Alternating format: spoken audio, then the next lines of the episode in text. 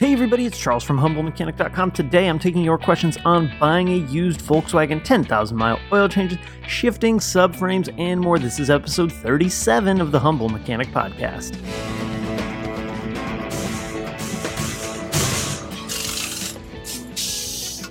We are going back to episode 37 for the audio only version today, and I'm going to be taking about seven of your questions. As I'm looking through the notes of the question, I'm noticing that I put some links to some camera equipment that I use in order to create the video show on YouTube, but I've actually upgraded a lot of equipment since then. So understand that if you click these links and go to these things that I, I link to, that'll be over on the blog at humblemechanic.com that this is some of the older stuff that I use. If doing a show about the new stuff, the things that I'm currently using right now, is something that interests you guys, do me a favor, swing over to the blog episode 37 and let me know that you'd like to know about that, and I can put that together for you. Real quick before we get into the show, if you guys like what Humble Mechanic is about, want to keep the show going, you can check out the crew membership program. It's a great way to help support me and the show and the work that I do for you guys.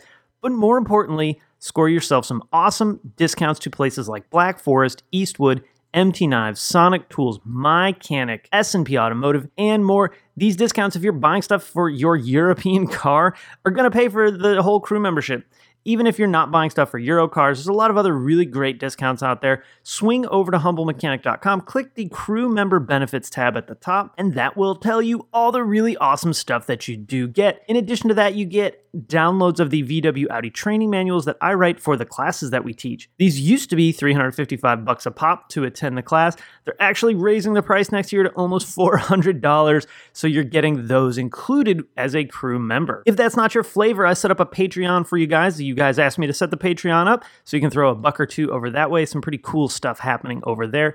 If none of that works out for you, simply clicking my Amazon links, checking out the recommended tools list that I have at the bottom of every page, going to Amazon, buy what you were going to buy anyway, or buy the tools that I'm talking about, and that I get a little credit for that. That super helps out with keeping the show going. Remember, if you want to get a question on a show like this, be sure to email me, charles at humblemechanic.com, put question for Charles in the subject line, ask your question right at the top of the email, and then give me some space, then give me the details. That helps me out so much when I'm looking through the information to actually know what your question is.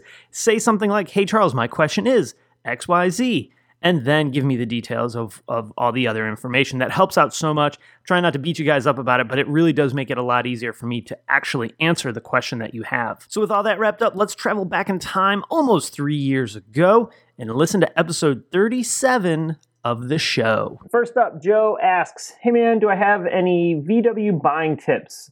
Buying a used Jetta or Golf and don't want to miss anything. Love the channel, by the way. Thanks, Joe. All right. Um, yeah, my big Volkswagen buying tip is if you don't know what you're looking for, please, please, please take it to somebody that does.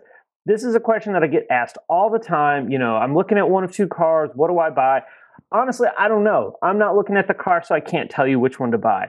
I can tell you that traditionally, if you're looking between a B5 Passat and an A5 Jetta, um, you're probably going to have more problems with the Passat. One, they're older, and two, those those cars were uh, pretty intense on repair um, repair costs. So now, trust me, I drive one. I know. Depending on the generation of Jetta, uh, suspension bushings are really common.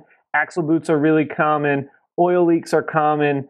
Of course, you always want to look at maintenance things. But Joe, honestly, man, if you don't know, please take it to somebody that does. I always recommend taking it to the dealer for stuff like this.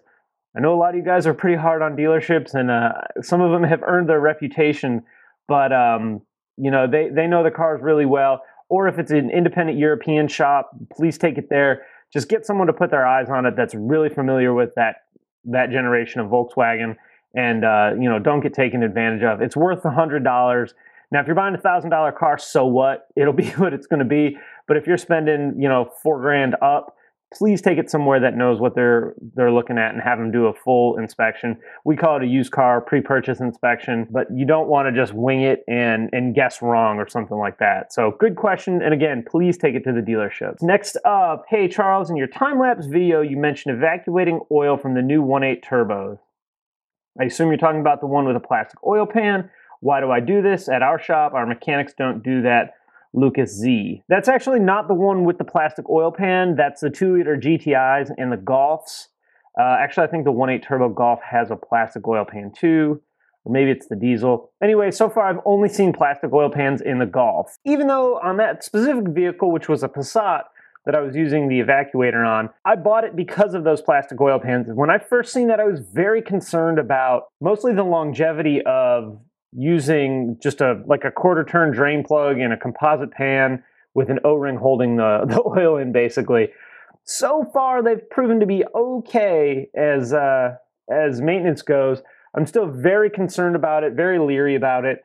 But I did find that that evacuator works incredibly well on the 1.8 turbos, the newest generation, as well as that newest generation of 2 liter turbo. On the older 2 liter turbo, the one that everybody calls the TSI, it's okay. It's all right in the FSI.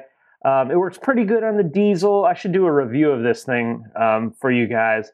Uh, because it's actually a great tool to have. The older stuff I've never tried. A lot of older cars, the uh, oil filters on the bottom, and if I have to put it up in the air anyway for uh, for doing an oil change, there's no point in me using the evacuator. The oil pans on the one I was using it on can be a little finicky with the uh, crush washer, so I like to do it on those. And don't worry, guys, the car still goes up in the air for an inspection uh, and a tire rotation specifically on that one. I'll put a link to that, um, the evacuator that I'm talking about, if you guys haven't seen it in the time lapse uh, in the show notes. It's a great little tool. I like it for like 120 bucks or whatever. I recommend it. Definitely not something you need, but something that's worth having. It. All right, next up, Ryan asks, I would love to see a video or blog post on what camera slash production equipment I use in my video.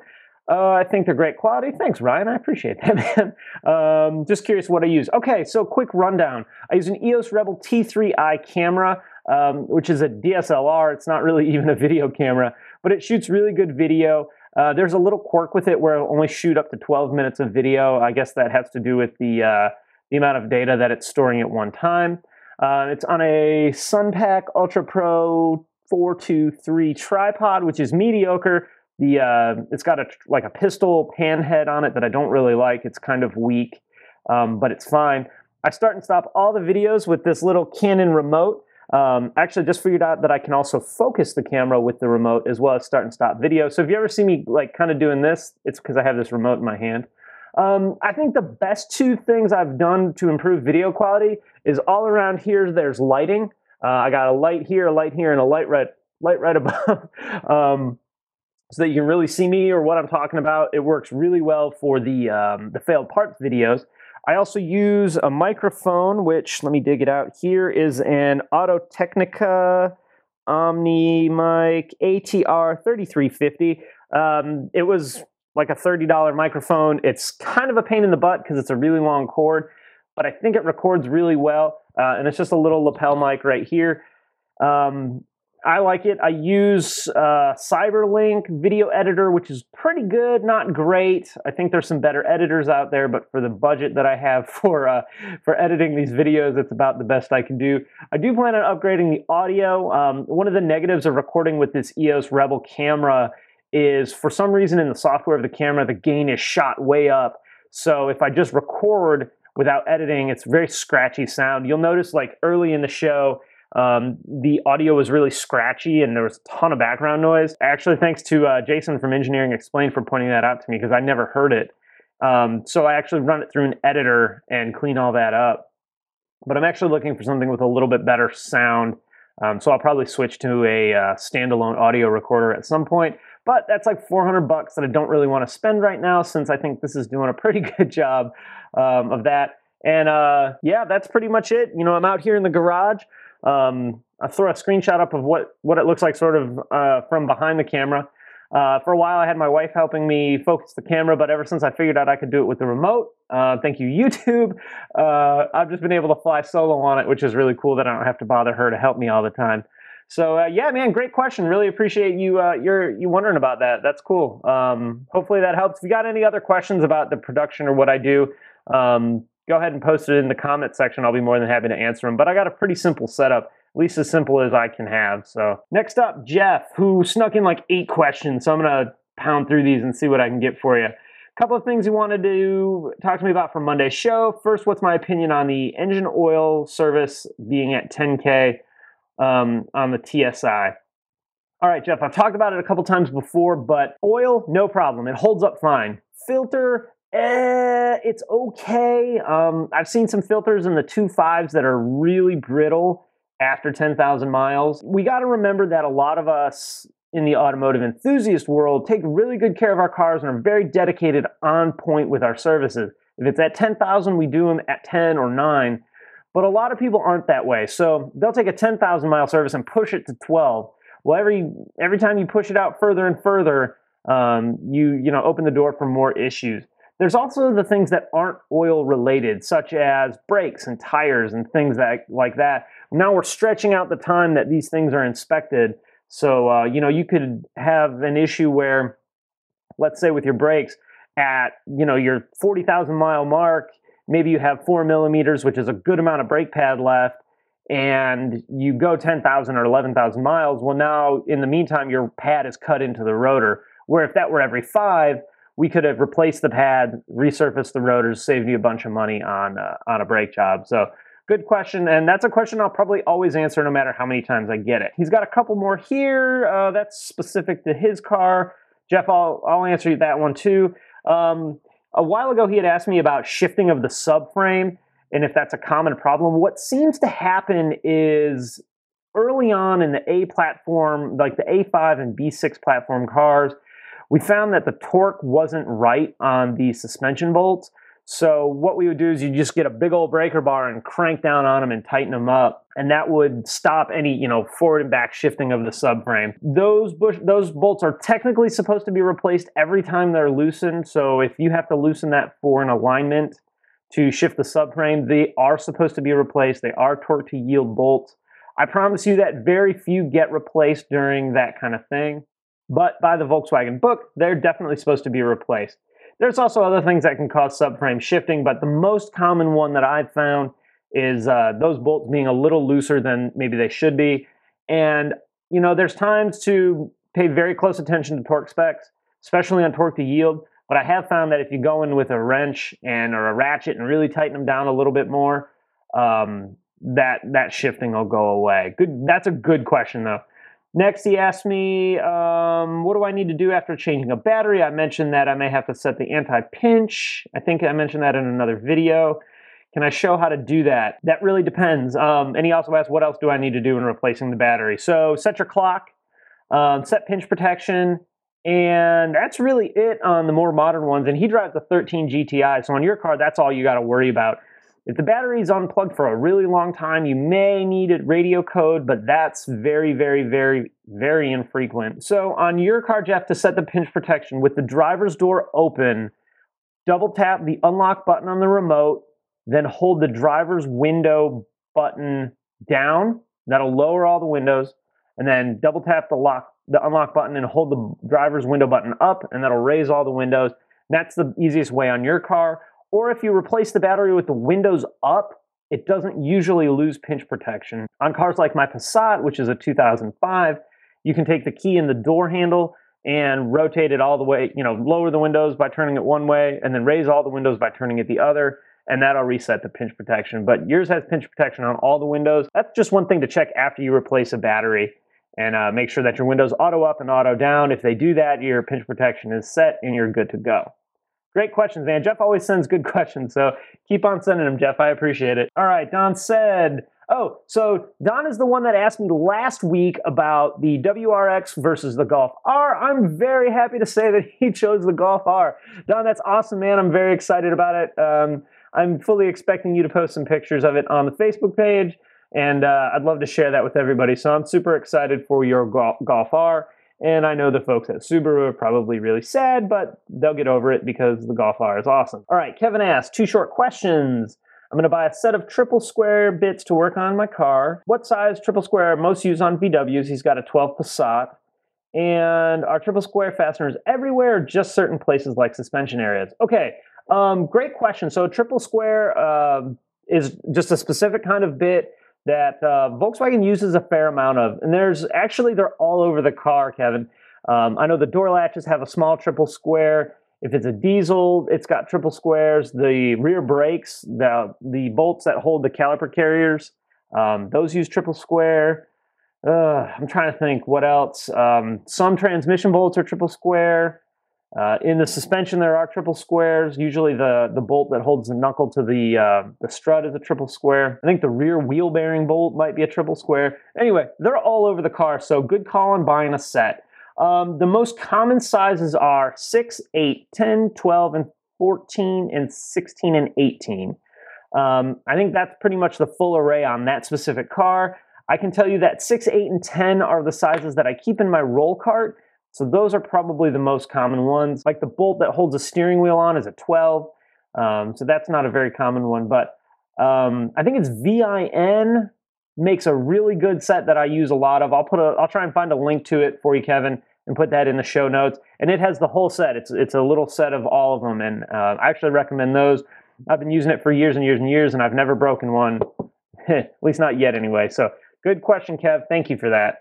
Sorry, Kevin, I called you Kev. I got a buddy named Kevin, and I, I always call him Kev. So, Kevin, I'm sorry about that. Um, Brian asks, Hey, Charles, excellent on the videos. Thank you very much, Brian. I appreciate that.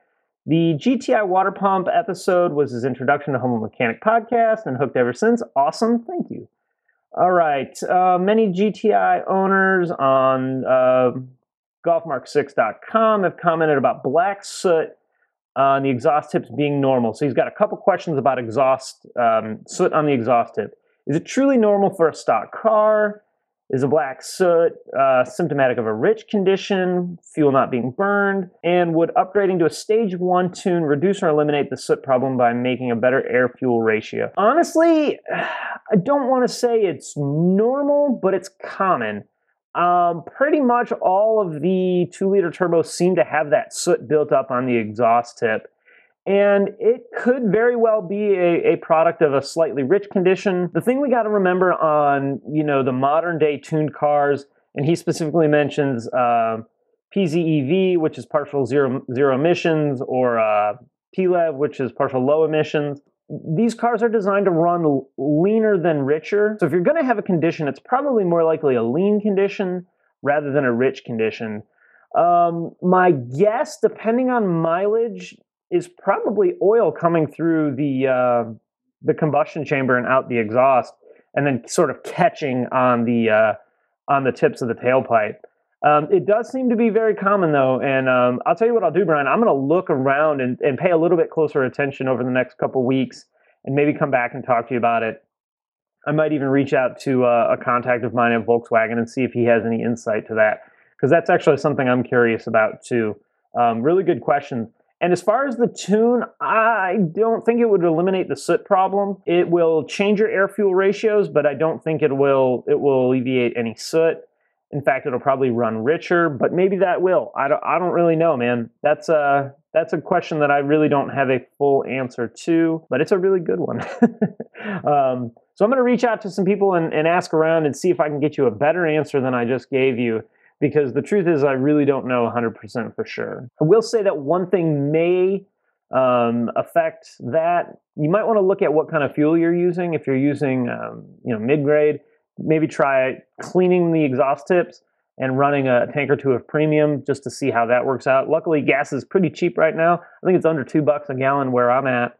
Um, so now might be a really good time to run that test and see if you get any improvement in uh, in that, or or whether it still run, it still does just the same thing. But man, Brian, great question. Thank you. All right, Jacob asks. Uh, he's got a Mark One Caddy pickup, and I want to do something fun with it but I also want to be friendly with the wife and her needs. Uh, Jacob, you are a smart man, my friend. Excellent, excellent choice. She can't drive stick, and she's not that great. Ooh, Jacob. so she can't drive stick shift, um, and we'll, we'll leave it at that. I don't want to get Jacob in trouble. Jacob says that he loves you very much, and you're an incredible person. Um, so you want basically what, what he wants to do is uh, is put a more modern engine in his caddy, uh, excuse me, his caddy pickup truck. Pretty much do an interior swap. Um, he likes the VR6 option, but it might be more expensive. So maybe a 1.8 turbo with an automatic. Point is, he have, has never seen anyone do an engine swap with an automatic transmission. Okay, so the Eurowise kit is built for a manual transmission. I don't know if it will work with an automatic.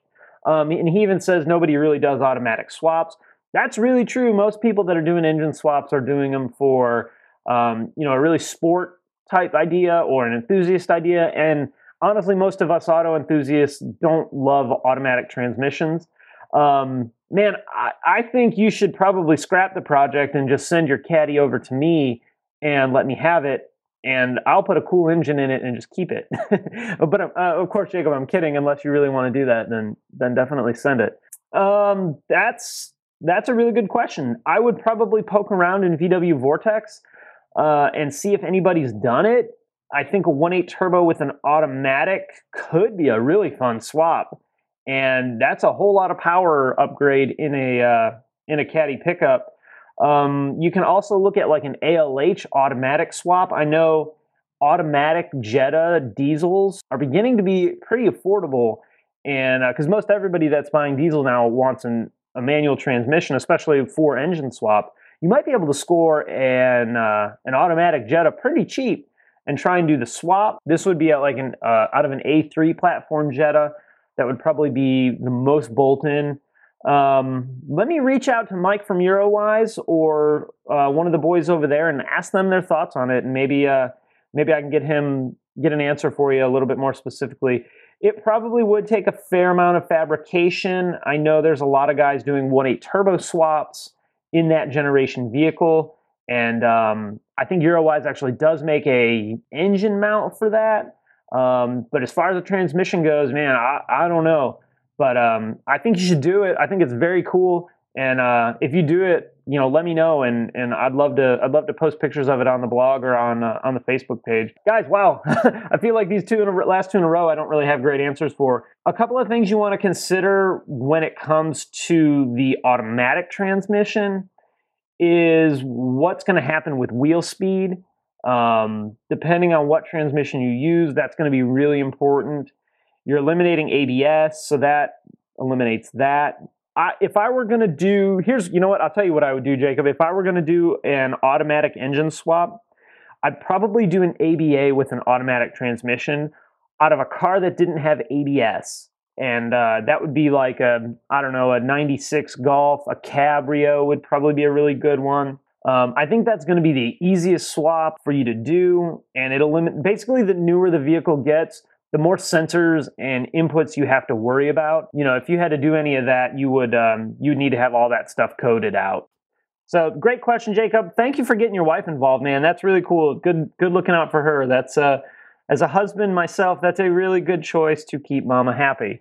Um, but keep us posted on what you do, man. If if you uh, if you get a plan together and uh, want want my advice on it, just fire me another email or uh, you know if you wind up starting out on it post it up on the facebook page so that uh, that we can all follow your progress on it. So good good question man. Next up alan says he's got a mark 1 jetta and he's got trouble with first gear and reverse gear but the synchros are okay. What can it be?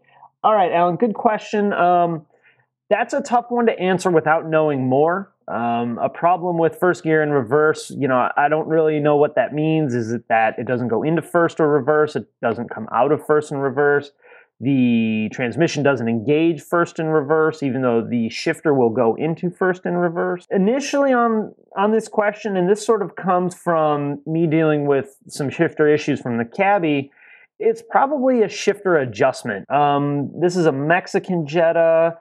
So I assume it's the same as the cabbie. Um, it's probably an adjustment either you know on the transmission or on the shifter. I don't really know without looking at it. I know as the the generations evolve, um, and on my cabbie specifically, I had a lot of problems getting the shifter adjusted to where I could get it into reverse. Uh, you want to make sure that all of the bushings in the shifter are good, both in the shifter and at the transmission. If they're not good, you want to rebuild all that stuff. I think Euro, Euro something, Euro tuning um, sells rebuild kits for the with all the bushings in it. Um, it's one that I had looked at on the cabbie before I did the engine swap because it was that shifter was flopping all around. That that that's kind of what my gut says is that you got either a bushing worn out or missing or an adjustment that's out, and uh, you want to start with that. But start with a really good visual inspection before you just start slapping parts on it, and uh, you know, really, really take a good look at it and uh, and go from there. And that actually brings me to a really good point about um, diagnosing cars and, and looking vehicles over and trying to figure out what's going on with your car before you replace any parts unless it's obviously bad. So if your tire's flat and there's a shiv sticking out of the side of the, the tire, replace the tire. Um, but if you're having a problem with like the vehicle starting or you know making a weird noise or anything really, do a little bit of initial diagnostic first, and that usually starts off with a really good visual inspection. And a lot of times it's hard to know, okay, this is good, this is bad just by looking at it. But I'll tell you that just shining a flashlight on a part sometimes can give away what's going on. If you have, let's say, a fault for a coolant temp sensor, and you shine your flashlight down on it and the wires are broken, well, there may not be a need to put a sensor in it because the wires are broken. So, um, you know, when it comes to vehicle diagnosis, really start with a good basic visual inspection. And hey, if you don't know what it's supposed to look like, um, a really good tip is to hop on a website that sells parts. Hop on DeutschAutoparts.com and check the check out the picture of what the part's supposed to look like and see if what you have going on looks just like that. And if it doesn't, well, you know you may have a problem with the part.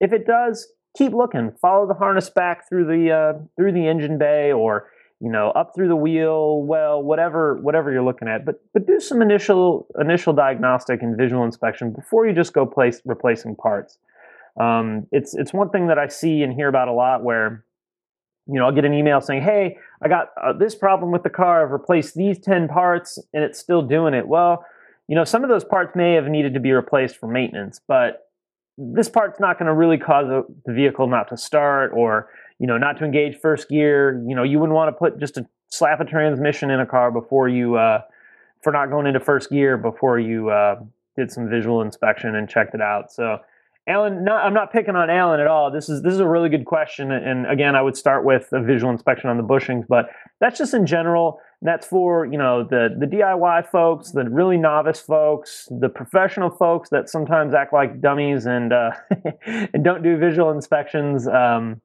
before they just go you know ripping things apart. Take a minute, take a breath, shine your flashlight on it, and take a really good look at what's going on, and use your brain a little bit you know, you may not be an automotive repair expert, but a lot of times you don't have to be. A lot of times, just a simple visual inspection and thinking about what's going on will really lead you in the right direction and get you guys where you want to be. So, good question, Alan. Thank you for that, and thanks for setting me up with a way to sort of talk about that because that's it's been something that's been on my mind a little bit lately, and uh, I wanted to make sure I brought that up in a show. And and Alan gave me a, a road to do that. So, guys, thanks so much for hanging out. I really appreciate your time. Appreciate you hanging out with me. Remember those links to the equipment.